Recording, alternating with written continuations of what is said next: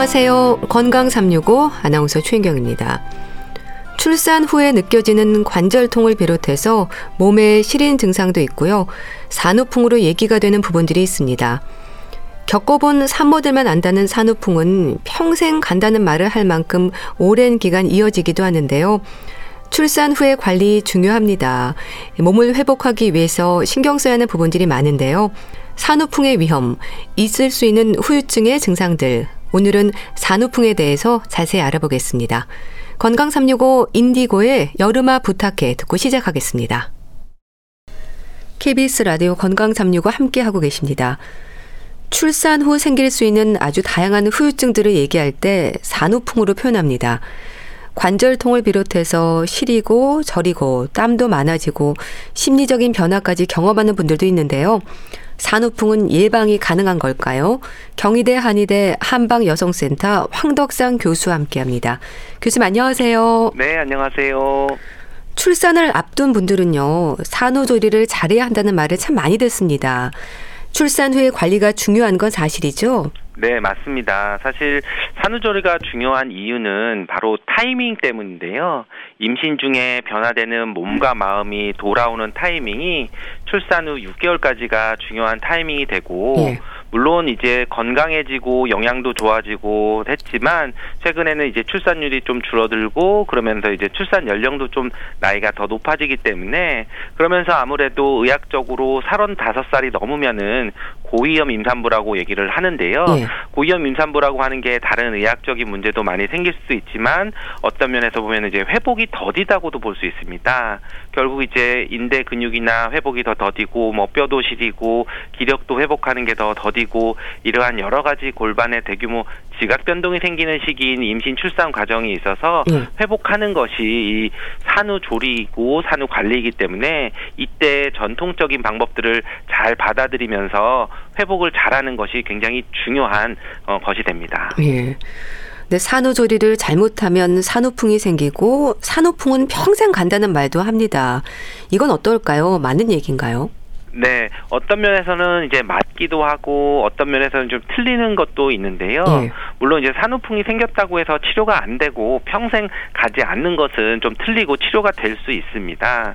그렇지만 이런 것이 타이밍에 맞춰서 치료가 됐을 때 충분히 빨리 좋아지는 것이고 만약에 이제 시간이 지나면서 그냥 자연스럽게 돌아오는 과정이다라고 얘기를 하고 치료를 안 된다고 하면은 오히려 이제 초반에 산후풍이 왔던 것이 이제 나중에까지도 이제 몇십 년 지나서까지도 허리가 아프다든지 뭐 시리다든지 이런 얘기를 많이 얘기를 하시는데요. 예. 그 이유는 이제 산후풍의 어떤 특징 중에서 골반이 이제 벌어지는 그런 호르몬 변화 때문에 골반 인대가 느슨해지면서 벌어지는 상태에서 골반도 틀어지고 불균형이 오는 체형이 되게 되는데 예. 이것이 돌아오는 시기가 이제 6개월까지 좀 호르몬 변화가 여전히 유지되는 시기 이내에 회복이 되면은 산후풍 치료는 잘 되는데 만약에 요 시기를 넘어가서 치료가 잘 안 되는 경우 또는 뭐 여러 가지 뭐 육아 과정이나 다른 회복 과정에 있어서 치료가 지나가면은 호르몬 변화는 이미 왔고 골반이 이제 딱딱하게 벌써 이제 굳어지게 되면은 예. 그때 아팠던 것이 한참 나중에 지나서 이제 다시 이제 통증이 오게 되는 그런 분들도 있어서 어떤 면에서는 산후풍이 치료가 초반에 잘 안 되면은 오래 갈 수도 있는 것도 맞는 얘기지만 꼭 모든 산후풍이 평생 간다 이거는 또 잘못된다고 얘기를 할 수 있습니다. 예. 산후풍에 대한 이런저런 얘기들이 많은 걸 보면 후유증을 겪는 분들도 많다는 얘기가 아닐까 싶은데요. 잘못 알려진 부분들도 많죠. 네, 맞습니다. 뭐 최근에 오신 그런 산후풍 환자분이 말하는 거에서도 잘못 알려진 부분이 있었는데요. 이제 특히 이제 그 어르신들 부모님들이 얘기할 때 이 더운 여름에도 두꺼운 바지를 입어야 된다. 그러고 어 막 땀을 막 비 오듯이 흘리고 많이 기운도 떨어지는데 여전히 이제 두꺼운 바지 내복까지 입으면서 이제 진료실을 방문하신 분이 계셨거든요. 예. 결국 이제 이런 것처럼 출산 후에는 무조건 땀을 빼거나 무조건 따뜻하게 있어야 된다고 얘기를 많이 하십니다. 예. 그렇지만 여름에는 오히려 적절한 체온을 유지를 하는 것이 오히려 좋거든요. 결국 우리가 예를 들면 너무 더운 그런 상태에 있는 사우나를 한다고 치면 기운이 떨어져 있고 어떤 뭐 수술을 하고 나는데 바로 사우나 가면은 기력도 떨어지고 땀을 빼는 게 오히려 건강에 나쁘듯이 네. 오히려 이럴 때는 그냥 적정한 온도 어 직접적인 바람을 피하는 정도에서 적정하게 약간 시원하면서 상쾌한 그런 온도를 유지하시거나 또는 복장을 유지를 하시는 것도 좋은 방법이고요. 그리고 또 이제 하나 많이 얘기를 하시는 것 중에 산후조리는 무조건 쉬는 것이 음. 최고다. 예. 그래서 예. 움직이지도 않고 가만히 있어야 회복이 된다라고 얘기를 하시는데 기본적으로 산후에 이제 근육이나 인대들이 느슨해졌던 것들이 수축을 하면서 이완이 됐던 것을 수축시키는 것은 능동적인 운동이 굉장히 중요하기 때문에 예. 적정한 시기에는 오히려 운동을 하거나 빨리 몸을 움직일수록 산후 회복이 잘 되는 그런 것들도 볼 수 있고요. 그리고 또 이제 많이 오시는 분 중에 뭐 산후조리 한약은 6개월 지나서 먹어야 된다고 얘기하는데 예. 그거는 이제 몸 상태에 따라서 빨리 복용을 하시는 게 오히려 더 도움이 될 수도 있고 모유수유 하시면서도 드실 수 있는 한약을 먹을 수 있기 때문에 그런 부분도 약간 오해라고 볼 수 있습니다. 예. 산후풍에 대해서는 의학적으로 어떻게 설명이 되나요? 또 풍이라는 단어가 들어간 의미도 궁금한데요. 그렇죠. 이제 산후풍이라고 하는 것은 기본적으로 민간에서 쓰였던 그런 용어라서 어떻게 보면은 이제 의학적으로 뭐 의학 용어가 있는 건 아니지만 최근에는 이제 그런 질병사인 분리표에도 이제 코드가 잡힐 정도로 인정을 받고 있습니다. 네. 그랬을 때 이제 산후라고 하는 것은 당연히 뭐 이제 정상 분만을 하거나 또는 뭐 유산을 하거나 조산을 하거나 이러한 상태에 됐을 때 풍이라고 하는 것이 붙기 때문에 바람이 뼛속까지 들어가는 느낌이 난다든지 또는 이제 바람처럼 여러 여기저기 이제 옮겨 다니면서 증상이 나타난다든지 또는 이제 감기 든 것처럼 후끈하면서도 시리거나 이제 오한 증상들이 나타나고 통증이나 뭐 마비감, 저림감 이런 것들이 나타나는 증상들을 표현하는 게 이제 산후풍의 증상입니다. 네. 그래서 이제 그런 산후풍이라고 하는 것은 전체적으로 자율신경계통도 이상이 있다든지 자율신경에 이상이 있어서 감각이나 이런 것들이 느끼, 뭐 다르게 느껴지다든지 땀이 뭐 많이 난다든지 그리고 여러 가지 통증 질환들이 많이 나타든지 네. 그런 의미에 의해서 산후풍이라는 그런 용어를 쓰고 있습니다. 네. 증상으로도 사람마다 차이가 큰가요? 네, 그렇죠. 산후풍을 진단 위해서는 이제 큰 증상들은 국소적으로 관절이 아프다든지 또는 시리거나 하는 감각 장애가 온다든지 또 이제 뭐 바람이 들어온다든지 또는 일부분만 뭔가 시리고 뭔가 차가운 그런 공기만 노출이 돼도 많이 통증이 있고 뭐 우울하거나 또는 전신적인 증상들도 많이 나타나는 것들이 있는데요. 예. 이러한 증상들은 사람들마다 개인적인 차이가 많이 큽니다. 그래서 물론 이것은 이제 출산 과정 중에서 뭐 수술을 했느냐 또는 뭐, 뭐 출혈이 많이 심했느냐 또는 뭐 진통기 시간이 너무 길고 기혈이 너무 허약해지는 시간이 많이 있느냐 또는 출산하고 나서도 오로가 뭐 잘 나오느냐 뭐 산욕 감염이 있었느냐 여러 가지 문제들에 따라서 증상들이 다 나타날 수도 있지만 네. 어떤 면에서 한의학적으로 얘기할 때는 산모의 체력이라든지 근육량이라든지 기혈이 어느 정도 충실했느냐 안 했느냐에 따라서 어, 정말 그런 회복되는 속도도 다르고 증상들도 다르다고 볼 수 있습니다. 예. 또 가장 흔한 증상으로 관절통을 떠올리는데요. 관절통이 또 가장 많긴 한가요? 그렇죠. 이제 뭐 시기에 따라서 다 다른 얘기를 합니다. 네. 물론 출산 직후에는 오히려 뭐 출혈도 심하고 뭐 아직 배도 많이 아프고 또는 오로도 막 나가야 되다 보니까 오히려 관절통보다는 이제 배가 통증이 있거나 또는 이제 골반 주변이나 뭐 이런 쪽의 통증으로 얘기를 하시는 분들도 있고 네. 또는 이제 뭐 출혈이 심했으면은 어지럽거나 뭐 무기력하다든지 정말 기운이 없다든지 오히려 이제 통증보다는 시리거나 오히려 찬 바람에 더 민감 한 그런 것들을 얘기를 하실 수도 있고요.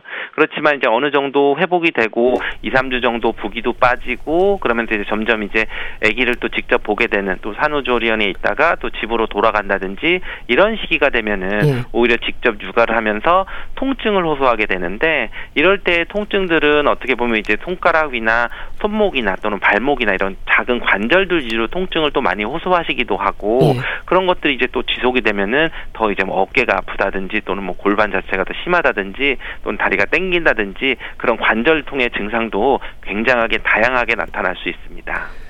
머리끝부터 발끝까지 느껴지는 통증은 다 다를 수 있을 텐데요. 그럼 주로 어떤 표현들을 하세요?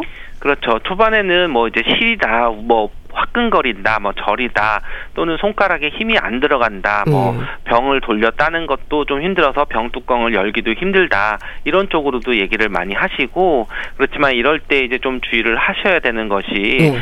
실제로 이제 이럴 때 정형외과를 가서 검사를 해보면 특별히 진단을 안 받는 경우들이 훨씬 많거든요.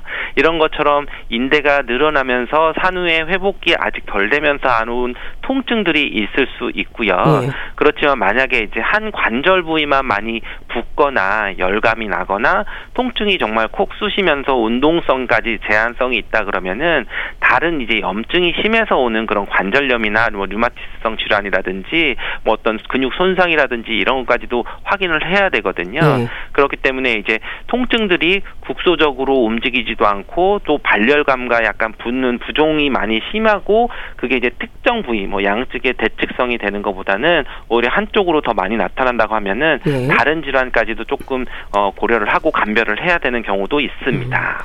그러니까 증상이 워낙 다양해서 다른 질환과 혼동하기도 쉽겠어요. 네, 맞습니다. 이제 이런 것처럼 관절통이 나타나는데 이제 흔하게 이제 류마티스 관절염이 있는 경우들은 어떤 특정의 한쪽 보유다는 양쪽 전체적으로 나타나는 전신 질환이기 때문에 네. 만약에 이제 통증들이 양쪽 대측성으로 나타나고 또 이게 조조광직이라서 아침에 좀 더 뻣뻣하게 되는데 산후에도 누구나 이제 육아를 또 밤새 하고 또 일어났을 때 회복이 안 되면 조조광직이라서 손이 뻣뻣하고 움직이기 힘든 거를 느끼긴 하거든요. 네. 그렇지만 이런 게 정말 붓는 거라든지 열감이 있다 든지 통증이 심하면은 류마티스 관절염도 감별을 해야 되는 거고요. 이럴 땐 뭐 엑스레이를 찍거나 다른 혈액 검사를 또 추가적으로 해야 되는 경우들도 있고 예. 또 이제 흔하게 족저근막염이다 그래서 발의 아치의 균형이 깨지면서 아침에 일어나서 발바닥을 딱 디딜 때 바로 이제 발바닥이 이제 찌릿하면서 굉장히 심한 통증이 나타날 때는 족저근막염 증상이 생길 수도 있는데 이것도 이제 근육이나 인대들이 회복이 더디기 때문에 그것으로 인해 나타나는 경우도 있고 또는 이제 손목 터널 증후군처럼 손목에 있는 신경들이 눌리고 붓기도 잘 안 빠지고 하면서 나오는 통증들도 있어서 네. 이런 것들은 이제 어떤 통증이 지속이 되면서 그 부위만 심하게 나타날 때에는 그 부위에 다른 질환이 국소적인 원인이 있는지 꼭 감별을 하시고 진료를 받으시는 것이 좋습니다. 네. 한의학에서는 산후풍의 원인으로 어떤 부분들이 지적이 되나요? 네, 한의학에서는 뭐 기본적으로 기혈이 부족하냐, 어혈이냐 이런 쪽으로 얘기를 많이 하는데 네. 근데 이제 이런 것뿐만 아니라 뭐 이제 근육이나 호르몬적인 거나 이런 것도 다 관여를 해서 그런 부분들이 허해져 있는 부분, 약해져 있는 부분, 부족해 있는 부분 또는 내보내줘야 되는 그런 나쁜 피들이 있으면 그런 걸 내보내지 못하는 그런 밀어내지 못하는 그런 허증 상태에 있는 것들을 얘기를 하는데요. 네. 기본적으로 사 산후에 이제 땀을 줄줄 많이 흘리면서 기운이 없다고 표현하시는 부분도 우리가 위기라 그래서 피부 표면을 잡아주는 그런 주리를 튼튼하게 해주는 그런 기운들이 약해져 있고 네. 또 그런 것이 약하면은 근육들이 잘 수축하게 해주는 그런 것들도 부족할 수도 있고 또는 이제 피를 잘 회복을 시키면서 정상적으로 회복이 돼야 되는데 이게 단순히 이제 헤모글로빈의 어떤 빈혈의 개념이 아니라 전체적으로 몸에 돌고 있는 그런 혈액이나 이런 부분들이 충분히 회복이 되는 순환이 되는 것들을 보여지는데 예. 이런 시기가 잘 되지 않으면 뭐 산후에 머리가 많이 빠진다든지 많이 뭐 어, 건망증이 생긴다든지 관절이나 이런 부분들이 충분히 근력도 떨어지고 이런 것들이 잘 안 될 때는 기혈이 좀 부족한 혈액이 부족한 상태로 어, 얘기를 하고 그런 것 때문에 산후풍이 온다고 할 수 있습니다.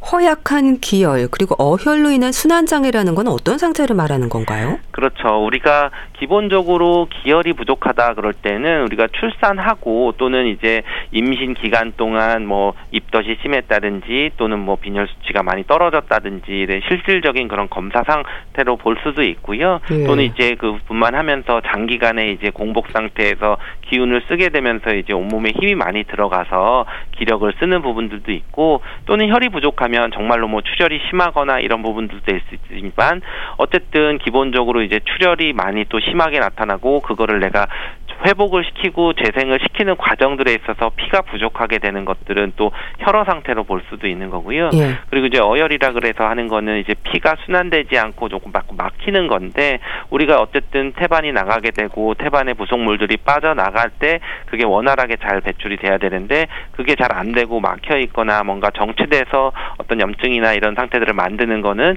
어혈이 있어서 순환이 잘 안 되는 상태에 있어서 예. 그럴 때는 오히려 뭐 통증이 심하거나 뭔가 이제 멍이 잘 들거나 뭐 어지럽거나 이제 국소적으로 찌르는 것처럼 통증들이 나타날 때는 이런 어혈이 좀 있는 상태라고 보기 때문에 이런 것들을 진료에 있어서 산후풍 환자들을 좀 다양하게 진료도 하고 맥도 보면서 진단에 참고하고 있습니다. 예. 증상의 정도에서도 사람마다 다를 수 있다고 하셨는데요. 체질하고도 연관이 있을까요? 네, 기본적으로 우리가 체질이라고 하면 사상 체질을 얘기하는데 물론 이제 출산하고 나서의 그런 몸 상태는 사상 체질과는 어떻게 보면 좀 다를 수가 있습니다. 어, 그 또그 그 얘기는 이제 뭐 동의수세보원이라고 하는 게 사상 체질의학을 얘기를 한 건데 사실 그 책에는 부인과 내용은 적절히 없거든요. 예. 결국 이제 출산이라고 하는 것은 여성에게 있어서 아주 큰 변화, 기혈의 변화도 있고 근육의 변화도 있고 또는 출산 과정에서 출혈이 심할 수도 있고 또 순산을 할 수도 있고 시간이 오래 걸릴 수도 있고 짧 수도 있고 이런 이런 것들이 또 외부적인 환경들의 변화에 따라서 내 몸이 반응하는 게 더 우선적으로 보는 거고 네. 기본적으로 그 사람이 갖고 있는 이제 체질보다는 체력적인 부분이 조금 더 중요할 수 있습니다. 네. 그러니까 체질이 어떻다 뭐 이게 열이 많다 뭐 차가웠다 이거보다는 내가 체력이 튼튼하고 기혈도 충분했고 뭐 빈혈 헤모글로빈 수치도 뭐 아주 높았고 그랬으면은 밥도 잘 먹고 이제 튼튼한 상태에서 어 오히려 이제 분만하는 과정들을 잘 지내온 사람과 오히려 그렇지 못하고 체력이 떨어져 있는 상태에서 여러 가지 그런 뭐 다른 병적인 문제들이 있었을 때에는 또 그것에 맞춰서 산후의 증상도 다를 수 있고 예. 또 그거에 맞춰서 치료를 해야 됩니다. 음. 산후조리를 잘해야 산후풍의 위험이 없다면 어떻게 살피고 관리해야 하는지 이 부분이 중요할 것 같은데요. 가장 우선되는 부분이 뭘까요? 네, 기본적으로 이제 임신 출산 과정에서는 한 변화들, 큰 변화, 우리 몸에서 전체적인 뭐 호르몬도 변화되고 인대도 변화되고 뭐 먹는 것도 변화되고 여러 개들이 변화되는데요. 그것을 이제 저는 한 세 가지 정도로 얘기를 하는데 예. 바로 체력의 변화와 기혈의 변화와 근육의 변화 이 세 가지를 회복 시기에 맞춰서 잘 관리하셔라라고 얘기를 합니다. 그래서 이제 체력의 변화는 당연히 출산 직후에는 체력이 많이 떨어져 있고 기혈도 많이 부족해 있고 이런 부분들이 있어서 어느 정도 체력이 회복이 되고 또 기혈이 충족되는 시기까지는 너무 빠른 다이어트는 하지 말아라 이런 얘기를 하고요. 예. 결국 오히려 출산하고 회복 회복하실 때 산후조리 하실 때 체중이 많이 빨리 빠지고 하는 것이 오히려 회복이 빠르다고 생각하시는 분들도 있는데 오히려 체력이 다 회복하기 전에 체중이 많이 빠지면은 오히려 그것은 정말 체력이 회복하기 전에 기혈이 더 많이 손실되는 경우일 수 있기 때문에 예. 그런 부분도 타이밍 그래서 그런 건 이제 3개월 정도까지는 너무 다이어트에 신경 쓰거나 체중은 자연스럽게 빠지는 부분들을 그냥 내버려 두시는 것도 도움이 될 수 있고요. 예. 또 이제 3개월에서 6개월이 지나가는 시기들이 되면서는 근육량이 변화되고 체형이 회복돼야 되기 때문에 이때부터는 이제 적극적으로 운동도 조금 더 늘리고 이런 시기적인 것들 그리고 체력, 기혈, 근육의 변화들을 잘 회복시키는 타이밍이 중요한 것이 산후조리의 가장 중요한 핵심일 수 있습니다. 네. 관리는 출산 직후부터 시작되는 게 효과적일까요? 그렇죠. 아무래도 출산하고 나서 우리가 3개월, 어, 6개월 회복되는 시기를 타이밍이 중요하다고 얘기를 했다면은 그 산후에 6개월까지 충분히 오랜 시간 동안 내가 노력을 하는 것이 적절하게 빨리 회복될 수 있는 가장 좋은 방법이 되겠죠. 예. 뭐 산후 직후는 이제 어떻게 보면 여러 가지 사상 사정에 의해서 산후조리를 못 하다가 6개월째 다 돼서 뭐 며칠을 관리를 했다고 해서 내 몸이 잘 돌아오는 건 아니기 때문에 출산 직후에 몸 상태는 다 다를 수 있습니다. 어떤 뭐 질병적인 부분이 있을 수도 있고 또는 뭐 육아하는 환경도 또 다를 수 있지만 예. 만약에 이 병이 없는 미병인 상태 나는 지금 당장 출산 후에도 몸이 회복이 잘 되는 것 같지만 그 상태 상태에 조금 더 도움을 받아서 밑병 상태를 잘 관리해서 병에 이르지 않게 하는 그런 것처럼 빨리 건강에 돌아올 수 있는 것이 핵심이 될 수 있습니다. 예. 그래서 이제 출산 직후에는 사람마다 다 상황이 다를 수가 있거든요. 또는 뭐 육아 환경도 다를 수가 있고 근데 이제 중요한 거는 그냥 가만히 있어서 시간이 되고 지금은 산후조리할 시간이 아니라고 하면서 내 몸을 방치하거나 오히려 가만히 있고 너무 휴식만 취하거나 하는 것들 또는 거꾸로 너무 다이어트에 또 빨리 어, 집중을 해서 오히려 뭐 벌써 열량 제한을 하면서 또는 음. 운동을 과하게 하는 것들도 또한 이렇게 문제가 되기 때문에 이 관리라고 하는 것이 뭐 한 가지를 하는 것보다는 여러 가지를 고려를 해서 내가 지금 상태에 맞는 그런 관리 방법을 찾고 빠른 시간에 시작을 하는 것이 가장 좋은 산후조리 방법일 수 있습니다. 네. 그럼 처방되는 한약은 어떤 약재들이 사용이 되나요? 혈이 허약한 만큼 보혈이 좀 필요한 걸까요? 네, 어, 이런 것도 이제 출산하고 회복되는 그런 시기에 따라서 다른 약재들을 쓸 수 있는데요. 네. 출산 직후에는 당연히 이제 오로도 잘 나가야 되고, 당연히 이제 어지러운 거나 이런 보혈시켜주나 기혈도 빠져 있는 것들도 많이 있거든요. 그래서 출산하시고 나서도 보면은 사람에 따라서는 어떤 분은 잘 걸어 다니고 막 잘 움직일 수도 있고 그런 분들도 있는 반면에 어떤 분들은 정말 걷는 것도 힘들어 하시는 분들도 있게 되기 때문에 그런 거에 맞춰서 너무 이제 산후 출혈이 있는 것을 또 예방을 할 수 있으면서 적절히 오로도 빠지는 것 쪽으로 해서 약을 초반에 쓰면서 예. 그리고 이제 기아 혈을 보호해주는 그런 보하는 약 쪽으로 갈 수도 있고요. 근데 그런 것들이 좀 지나가고 체력도 좀 어, 회복이 되고 식사도 좀 늘고 하면서 그런 시기부터는 아기도 이제 좀 체중도 좀 늘고 할 때에는 관절들을 강화시켜주는 강 공골 시켜주는 약이라고 해서 근육을 튼튼하게 회복을 시켜주는 쪽의 약들을 쓰게 됩니다. 예. 네. 그래서 제가 산후에 운동 얘기하거나 관리를 하시라고 움직이시라고 하면은 어 이렇게 기운이 없거나 관절이 아프니까 못 한다고 할 때는 한약을 쓰면서 통증도 완화시켜 주고 강 근고시켜 주는 약을 쓰는데 네. 이런 건 시기나 몸 상태에 따라서 처방들을 다양하게 쓰고 있습니다. 네. 증상에 따라서 침 치료가 필요하기도 한가요? 그렇죠. 이제 어느 정도 초반에는 이제 기 전체적인 통증이 있거나 손에 힘이 안 들어가거나 하는 허증의 증상일 때는 주로 이제 한약 치료나 몸을 보호해주는 약을 쓰면은 전체적으로 좋아지거든요. 네. 그래서 이런 분들은 이제 통증이 어디 아프세요? 그러면은 아 손끝 발끝 전체적으로 다 음. 아파요. 이렇게 좀 두루뭉실하게 얘기를 한다면 네. 이제 어느 정도 좀 시간이 지나고 또 이제 육아를 하게 되면서 또 관절이나 이런데 무리가 되면은 특정 관절을 또 얘기를 하게 됩니다. 네. 어 나는 왼쪽 손가락에 엄지 손가락 쪽에 이렇게 어떤 특정한 동작을 하면 아퍼라든지 또는 뭐 허리를 뭐 어느 특정한 부위가 왼쪽만 굽힐 때 아프거나 뭐, 뭐 허리를 또 피기가 힘들어 이런 식으로 어떤 국소적인 그런 부분이 나타날 때에는 국소적인 그런 부분에 있는 통증 치료가 좀 필요하기 때문에 이럴 때에는 적극적인 침 치료가 필요하고 예. 만약에 필요하다면 뭐 추나 치료나 이런 골반들을 좀 교정할 수 있는 그런 치료들도 같이 시행을 해야 됩니다. 예. 또 산모들이 스트레스 받는 부분 중에 하나가 체중일 텐데요.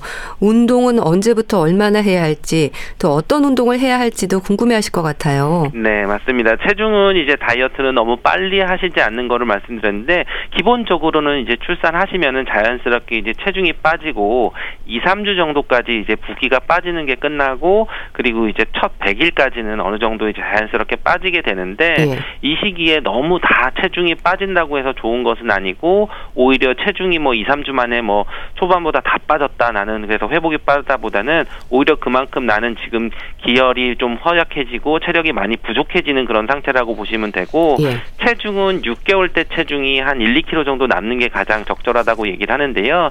그래서 이제 첫 3개월까지는 어떻게 보면 이제 체중 자체를 빠지는 것보다 자연스럽게 체중은 빠지게 두면서 어 다이어트를 하거나 식이 조절을 하거나 열량을 줄이는 것보다는 예. 체력을 회복하는 데 집중을 하시는 게 좋고 만약에 이제 100일이 지나면서 뭐 통증도 들고 어느 정도 운동이 좀 원활하게 되는 시기가 되면은 그때는 이제 조금 열량 조절을 생각을 하시면서 그렇지만 그 시기에도 운동이나 체력을 좀 올리는 쪽으로 하면서 체형이 회복되는 그런 시기가 되고요. 만약에 이제 정말 남는 체중이 있다 그러면은 네. 6개월 이후에 정말 우리가 일반적인 다이어트 뭐 열량 제한도 하고 좀 강도 높은 그런 운동을 하면서 하는 것이 좋아서 3개월, 6개월, 그 6개월 이후 이런 시기들로 나눠서 생각을 하시는 것이 좋습니다. 예. 식사와 관련해서도 조언해 주세요. 삼시세끼를 매일 미역국을 먹어야 하는 건 아닌 거죠? 그렇죠. 미역국이 정말 산후에도 좋은 식품이고 그리고 여러 가지 뭐 신생아의 뭐 뇌하뼈의 생성하는데 중요한 역할도 하고 여러 가지 보혈도 시켜주는 그런 효과도 있는데 예. 그 중에 이제 요오드 성분으로만 보면은 어떤 면에서 보면은 우리나라가 약간 과잉되어 있을 수도 있고 또 간혹 이제 갑상선 질환이 있거나 하시는 분들은 또 너무 미역국을 많이 먹었을 때는 또 좀 좋지 않은 영향이 있을 수 있기 때문에 예. 오히려 이제 미역국만 섭취를 하는 것보다는 우리가 전체적 전체적인 영양에 있어서 탄수화물, 단백질, 지방이라고 하는 특히 이제 단백질이 좀 많이 섭취를 해야 기본적으로 체력이 회복이 되거나 근력이 회복되는데 도움이 될 수 있기 때문에 네. 골고루 섭취를 하는 것이 좋습니다. 출산을 앞둔 임신부들은 여름에 산후조리에 들어갈 텐데요. 여름이라는 계절적인 특징도 있지 않습니까? 임신부들에게 산후풍 예방을 위해서 꼭 강조하고 싶은 말씀 주세요. 네, 여름에는 너무 덥게 땀 빼는 산후조리 방법은 피하셔야 됩니다. 네. 그렇기 때문에 적절한 온도를 유지하시고 만약에 조금 더 하신다면은 적절한 온도를 유지하면서 직접 떨어지는 에어컨 바람이나 이런 것을 직접 피부에 노출시키는 것이 산후풍에 좀 유발을 할 수 있기 때문에 예. 적절한 바람막이 정도 얇은 그런 상태의 옷으로 바람을 막아주는 것은 꼭 챙기셔서 뭐 지하철을 타거나 어느 이동하거나 또는 어떤 병원 진료로 가셨을 때 초기에 이제 바람을 피하는 것이 가장 중요한 방법이고 예. 그리고 이제 적절하게 운동을 빨리 시작을 하시는 것이 덥 지만 오히려 산후의 회복을 좀 촉진하는 데 가장 효과적일 수 있습니다. 네. 산후풍에 대해서 자세히 알아봤는데요. 경희대 한의대 한방여성센터 황덕상 교수와 함께 했습니다. 말씀 감사합니다. 감사합니다. KBS 라디오 건강 365 함께 하고 계신데요. 현숙의 사랑은 달달하게 듣고 다시 오겠습니다.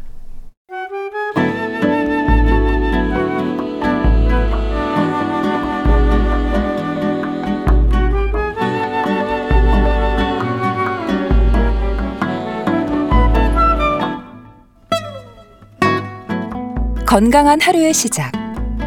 KBS 라디오 건강 365. 최윤경 아나운서의 진행입니다. KBS 라디오 건강 365 함께 하고 계십니다. 건강 책 정보 북컬럼니스트 홍순철 씨와 함께 합니다. 안녕하세요. 네, 안녕하세요. 오늘 소개해 주실 책은 제목이 우울증은 어떻게 병이 되었나네요. 그러게 어떻게 병이 된 걸까요? 예, 뭐 이게 의학적인 원인과 결과도 있을 거고요. 오늘 소개해 드리는 책은 조금 다른 관점에서 우리가 좀 우울증을 바라보자. 라고 하는 책인데요. 예. 우리가 우울증, 뭐 불안증, 각종 정신질환, 정말 최근 들어서 한국 사람들의 마음 건강이 심각하게 위협당하고 있다. 라는 점을 확인할 수가 있는데요. 예. 그래서 요즘 우울증 유행의 시대라는 말까지 나옵니다. 그리고 심지어 젊은 사람들이 자주 찾는 소셜 미디어에는요, 우울증 갤러리라는 게시판까지 등장을 했습니다. 예. 자신이 우울증 때문에 힘들다. 이걸 자랑 삼아 이야기를 하고 심지어는 극단적인 선택을 하는 사람들의 영상이 공유되는 일까지 생겨나고 있는데요. 예. 2021년 발표된 OECD 보고서에 따르면 2020년 기준이죠. 사실은 벌써 오래전 기준이긴 음. 한데 음. 한국인들의 우울감 확산 지수가 36.8% 음. 이것만으로도 OECD 주요국 가운데 가장 높은 것으로 확인이 됐습니다. 예. 그리고 코로나 팬데믹이 있 었어요. 음, 맞아요. 지금은 상황이 더 심각할 텐데요. 한국 사회가 우울의 시대로 들어가고 있다라고 말을 해도 과언이 아니라는 거죠. 코로나19 경기 불황, 과로 때문에 우울증이 증가하고 있고 그로 인한 극단적인 선택도 함께 늘어가고 있습니다. 예. 이렇게 우울증이 정말 일반화되고요. 일상이 되고 또 주변에 극단적인 선택에 대한 소식 여기에 점점 무뎌져 가는 이 상황, 이걸 과연 우리가 어떻게 이해해야 될 것인가, 그리고 이게 비단 한국에게만 해당되는 비극일 것인가, 한번 생각을 해보자라는 것이죠. 우울증은 어떻게 병이 되었나, 이 책은요, 일본의 의료 인류학자인 기타나카 준코라는 분의 책을 썼는데요. 예. 일본에서 우울증이 폭발적으로 급증하게 된 과정과 이유를 심층 분석한 책입니다. 어. 일본 이야기 이긴 해요. 하지만 우리에게도 분명히 시사하는 바가 상당히 큽니다. 예. 저자가 1990년대 말에 어, 북미 지역의 친구들에게 이런 질문을 받았다고 그래요. 일본 사람들은 왜 우울증에 걸릴 만큼 그렇게 죽도록 일을 하냐? 아. 이 질문에 충격을 받고 이 질문에 답을 찾기 위해서 지난 25년 동안 우울증을 집중적으로 연구했고요. 그 결과가 이 책을 통해 소개가 되고 있는 겁니다. 예. 그러니까 우울감, 우울증. 우울의 시대라는 말이 안타까우면서도 그건 아니라는 말은 못 하겠는데요. 오늘 소개해 주실 책은 그러니까 일본 사람들은 왜 우울증에 걸린 만큼 일을 합니까? 이렇게 질문을 받은 일본의 학자가 나름의 원인을 추적하는 거라고요. 그렇습니다. 정신의학 그리고 우울증을 둘러싼 논의는 사실은 국가, 지역, 사회마다 다르게 나타날 수 있습니다. 예. 그러니까 각 사회의 상황이 그 사회의 우울증 그리고 자살 증가에 분명한 영향을 미치고 있다는 거죠. 예. 기타나카 교수로부터 일본의 과로 우울증 그리고 자살에 대한 이야기를 들은 미국 사람들은 도저히 못 믿겠다라는 표정을 아. 지었다고 그럽니다. 예. 그러면서 아니 과로사라니 죽을 때까지 일을 한다는 게 말이 되는가라는 아. 질문을 던졌다고 예. 그래요. 우리가 과로사란 말 실제로 쓰지 않습니까? 근데 이 과로사의 영어 번역이 실제로 K A R O S H I 카로시 음. 일본어 발음 그대로 사용하고 있다고 그럽니다. 아. 그러니까 이 과로사는 일본에서 탄생한 단어이기도 한데요.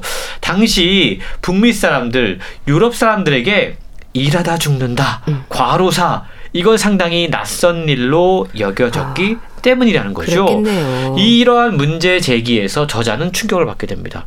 아니 왜 일본 사회에 이런 일들이 발생하고 있는가?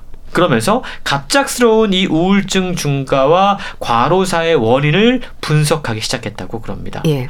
주로 우울증과 정신과학에 대한 논의가 서구 중심으로 이루어져 있었는데 이 책은 서구 중심이 아닌 동양 중심, 비서구의 사례를 추적하면서 우울증의 사회성을 여실히 보여주고 있는데요. 그러다 보니까 이 책이 지금 의료 인류학의 명저로 꼽히고 있다고 그럽니다. 저자는 일본 사회에서 이전에는 흔치 않았던 우울증이란 병이 어떻게 국민병으로 바뀌었는가 라는 질문을 던지면서 네. 우울증의 역사에서부터 시작해서 우울증에 대한 다양한 현상들을 소개하고 있는데요. 임상 현장으로 들어와서 의사와 환자의 상호작용 속에서 우울증에 대한 이야기, 우울증 서사가 어떻게 만들어졌는지 인류학자의 관점에서 소개하고 있습니다. 예. 일단 의료 인류학이라는 말이 익숙진 않은데요. 우울증의 사회성에 대한 지적도 흥미롭네요. 그렇습니다. 이 책은 우울증이 단순히 한 개인의 문제가 아닐 수 있다.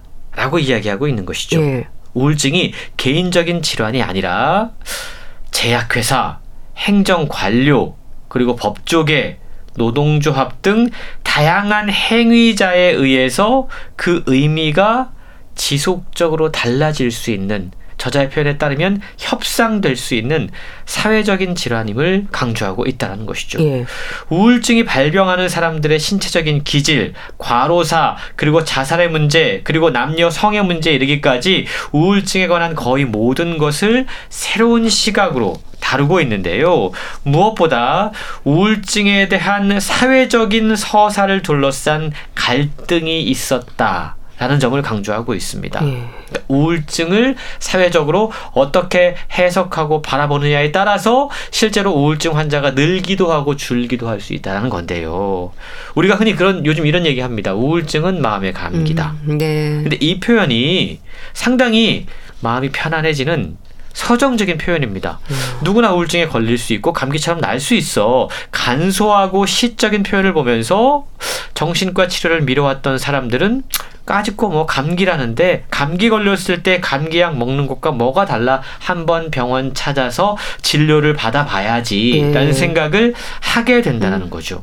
그리고 결국 진료를 받고 선택적 세로토닌 재흡수 억제제 전문가 용어로 SSRI를 복용한다고 그럽니다. 예. 이게 항우울제 복용인데요. 음. 그런데 이 자연스러운 과정에 만약에 한 제약회사의 마케팅적인 음모가 깊이 오. 개입돼 있다면 예. 우리는 이 현상을 어떻게 아. 바라봐야 할까요? 실제로 그랬다고 그럽니다. 그렇군요. 기타나카 준코 교수는 30년까지만 하더라도 일본 사람들은 우울증이란 질환에 전혀 관심이 없었다라고 이야기하고 있습니다. 그런데 전설적인 항우울제 예, 약품이 있어요. 요걸 들고 일본 의료 시장에 뛰어들려고 하던 다국적 제약사를 일본의 정신과 의사들이 오히려 말렸다고 그럽니다. 음. 일본에 이거 갖고 와봐야 못 판다. 네. 일본 사람들은 우울증 관심도 없고 음. 우울증 치료에 대한 아무 뭐 사회적인 저기도 없다. 시장성이 없다. 그래서 일본에서는 홍보와 판매를 진행하지 않는 편이 좋다라고까지 이야기했다고 그럽니다. 네. 근데 상황이 바뀌었다는 거죠. 그렇군요. 근데 사실 일본뿐 아니라 우리나라도 마찬가지였던 것 같은데요. 2000년대에 접어들기 전까지는 우울증이라는 말이 조금은 숨어 있지 않았나요? 그렇습니다. 숨어 있다는 표현이 상당히 적절한 것 같은데요. 예. 근데 일본의 경우에도 1990년대 후반까지 그랬습니다. 근데 이후에 상황이 극적으로 반전했다는 거죠.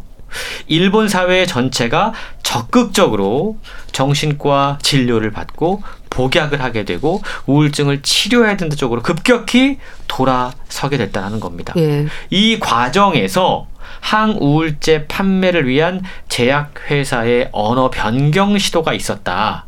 라고 저자는 분석을 하고 있는데요. 그때 바로 제약 업계가 사용한 언어가 마음의 감기. 아. 라는 단어였다라는 겁니다. 예. 제약회사들은 우울증 그러면 좀 부정적이고 음. 어둡고 이런 느낌이 들잖아요. 그렇죠. 그래서 여기에다가 지금 긍정적인 함의를 부여했습니다. 그래서 마음의 감기 또는 감기에 걸린 영혼 이란 문구를 채택했다고 그래요. 그리고 실제 그때부터 이 약의 이 문구가 활용되면서 홍보되기 시작했습니다. 당시 수많은 사람들이 감기에 걸린 영혼이 되는 상황을 지켜보면서 일본 의사들은 반발하기까지 했다고 그러면 제약회사의 네. 음모다. 음. SSRI가 도입돼서 광범위하게 처방이 이루어지던 2000년대 이후에도 많은 일본의 정신과 교수들은 일본 사회의 우울증의 급격한 증가는 제약회사의 음모 때문이다 라고 주장했다 라고 저자는 전하고 있는 겁니다. 예. 그 마음의 감기라는 말이 거기서 나온 거군요. 근데 단지 제약회사의 음모 때문에 우울증이 증가했다고 보는 건 좀 무리가 있지 않나 싶고요. 그러니까 우울증이 증가하는 다른 여러 가지 이유가 또 있었겠죠. 그렇습니다. 분명히 우울증이 증가하는 여러 가지 이유가 있습니다. 사회적인 스트레스라던가 요즘 많은 사람들이 회복 탄력성이 부족해서 실제로 마음이 아픈 분들이 많이 계세요. 근데 그런 분들이 이런 이야기를 들으면 약간은 어, 화가 난다라는 생각을 음, 할 수도 있는데요. 예. 어쨌든 이 책은 우울증을 바라보는 관점을 좀 달리해 보자라는 겁니다. 일 본에서 자살과 우울증이 국가적인 관심사로 떠오르게 됐던 사건이 있었다고 그럽니다. 1991년 8월 달에 일본의 대형 광고 회사 댄스라는 곳이 있는데 네. 여기에서 일하던 오시마 이치로 24살이었어요. 스스로 목숨을 끊는 어. 사건이 발생하게 됩니다. 사망하기 1년 반 전에 이 회사에 입사한 그는 계속해서 과도한 노동에 시달렸다고 그럽니다. 예. 밤 늦게 혹은 다음날 아침까지도 일하는 상황이 잦았고 집에 돌아가지 못하는 날도 많았다고 그럽니다. 90년대 초반까지 일본 사회는 정말 죽도록 일을 했습니다. 예. 그러면서 주변에 나는 아무짝에도 쓸모가 없다라고 말하고 다녔는데요. 결국 자택에서 숨진 채 발견됐다는 거죠. 음. 부모는 아들 오시마가 장시간 노동 때문에 우울증에 걸렸고 결국 자살했다라고 주장했다고 그럽니다. 예. 2000년에 일본의 최고 재판소는 기업은 업무에 따른 피로나 심리적 부담이 과도하게 축적돼서 노동자의 심신 건강이 손상당하지 않도록 주의해야 할 의무가 있다. 라고 판결하면서 이 오시만의 가족에게 1억 6,860만 엔을 배상하도록 했습니다. 예. 이 사건 이후에 일본의 정신과 의사들은 업무 스트레스로 인한 피로를 우울증과 연관시키면서 우울증에 대한 이해와 정신과 진료를 대중화했다라는 거죠. 예. 그러니까 일본 사회에서 우울증이 증가한 상당 부분 큰 이유는 바로 과로, 일과 관련이 있었다라는 겁니다. 예. 일본의 과로사 문제나 우울증 증가의 원인을 이렇게 개인이 아닌 사회에서 찾아보려고 했다는 점에서도 이 책이 가는 의의가 큰 것 같네요. 그렇습니다. 뭐 일본이 장기 불황을 겪었지 않습니까? 일본 사회에서 우울증은 경제적인 불확실성의 시대 그리고 수많은 국민들이 겪는 집단적 고통의 상징으로 자리를 잡았다라고 해석해 볼 수 있다는 거죠. 네. 우리가 앞서 설명드린 것처럼 사실 정신의학은 서양에서 먼저 발달을 했습니다. 네. 그리고 서양에서 정신의학의 초기에는 우울증이 뇌 이상 현상 때문에 생긴 것이다. 라고 정의하면서 환자들을 비정상인으로 낙인 찍고 뇌에 문제가 있으니까요. 음. 그렇게 처방을 했다라는 거죠. 우울증이 국민병으로 떠오른 이후에 사실 우울증 피해자들은 주로 남성 직장인의 형상으로 그려지고 있습니다. 예. 가만 생각해 보면 서구권에서는 우울증 그러면 여성들을 먼저 떠올리는데 지금 일본 사회에서는 우울증 그러면 남성 직장인들을 먼저 떠올리고 있다는 음. 것 이것만 보더라도 똑같은 증상을 사회적인 어떤 현상이나 사회적인 수준에 따라서 다르게 평가할 수 있다는 것을 우리는 알아야 된다는 건데요. 예. 일본의 사례를 통해서 우리는 지금 한국이 겪고 있는 우울증 문제를 조금 새로운 시각에서 바라볼 필요가 있다는 음. 겁니다. 2023년에 서울연구원이 건강보험심사평가원 건강보험 통계를 분석한 내용을 소개를 하고 있는데 네. 서울시의 개인 병원 가운데 2017년 대비 가장 많이 늘어난 진료 과목이 정신건강의학과였다고 그럽니다. 2017년에 302개였는데 2022년에 534개로 무려 76.8% 증가했다라는 거죠. 예. 뿐만 아니고 심리적 어려움을 겪는 사람들을 위해서 지자체에서 제공하는 마음 건강 진료비 지원 이걸 사실 요즘 우리가 지하철에서 아. 출퇴근길에 버스에서 예. 보게 됐다라는 겁니다. 음. 그만큼 이제는 이 정신장애 우울증 이런 문제가 소수의 사람이 겪는 특별한 일이 아니라 일상 속에서 누구나 겪을 수 있는 일반적인 일이 되어버렸고 예. 또 우울증이 뇌의 문제 또는 유전병이라는 오랜 낙인을 벗고 이제는 어, 어떤 정상적인 의료 서비스 안으로 사회 정책 속으로 들어오고 있다는 거죠. 그러니까 이런 상황에서는 우리가 우울증을 바라보는 관점을 개인적인 차원이 아닌 사회적인 차원으로 다시 한번 재조명할 필요가 있다라고 책은 설명하고 있는 겁니다. 네, 그렇죠. 의료 서비스와 사회 정책 속으로 들어오고 있다는 말이 맞네요. 우울증의 원인을 비롯해서 좀 다양한 분석이 이어지면 좋겠어요. 그렇습니다. 우울증이 폭발적으로 증가하고 있고 네. 또 진료를 받는 사람들이 늘어나고 있습니다. 이 상황을 어떻게 바라봐야 할까? 마냥 우린 이 상황을 긍정적으로 바라볼 수만은 없을 겁니다. 하지만 뭔가 이제 수면 위로 그 문제가 아, 좀 드러나고 있고 또 과거에 좀 은폐되고 또 낙인 찍고 이런 것에는 조금 더 어, 발전된 방향으로 나아가고 있다는 점을 우리는 좀 기억할 필요가 있는데요. 예. 보건복지부가 2022년 자살 예방 백서를 통해서 어, 경찰청 변사자 통계를 들여다본 적이 있다고 그럽니다. 네. 2020년에 직장 또는 업무상의 문제로 자살한 사람이 492명이었다고 그래요. 그런데 같은 해 업무상 자살이라고 산업재해를 신청한 건수는 87건에 불과했습니다. 예. 그리고 그 가운데 산재 승인 받은 게 61건이었어요.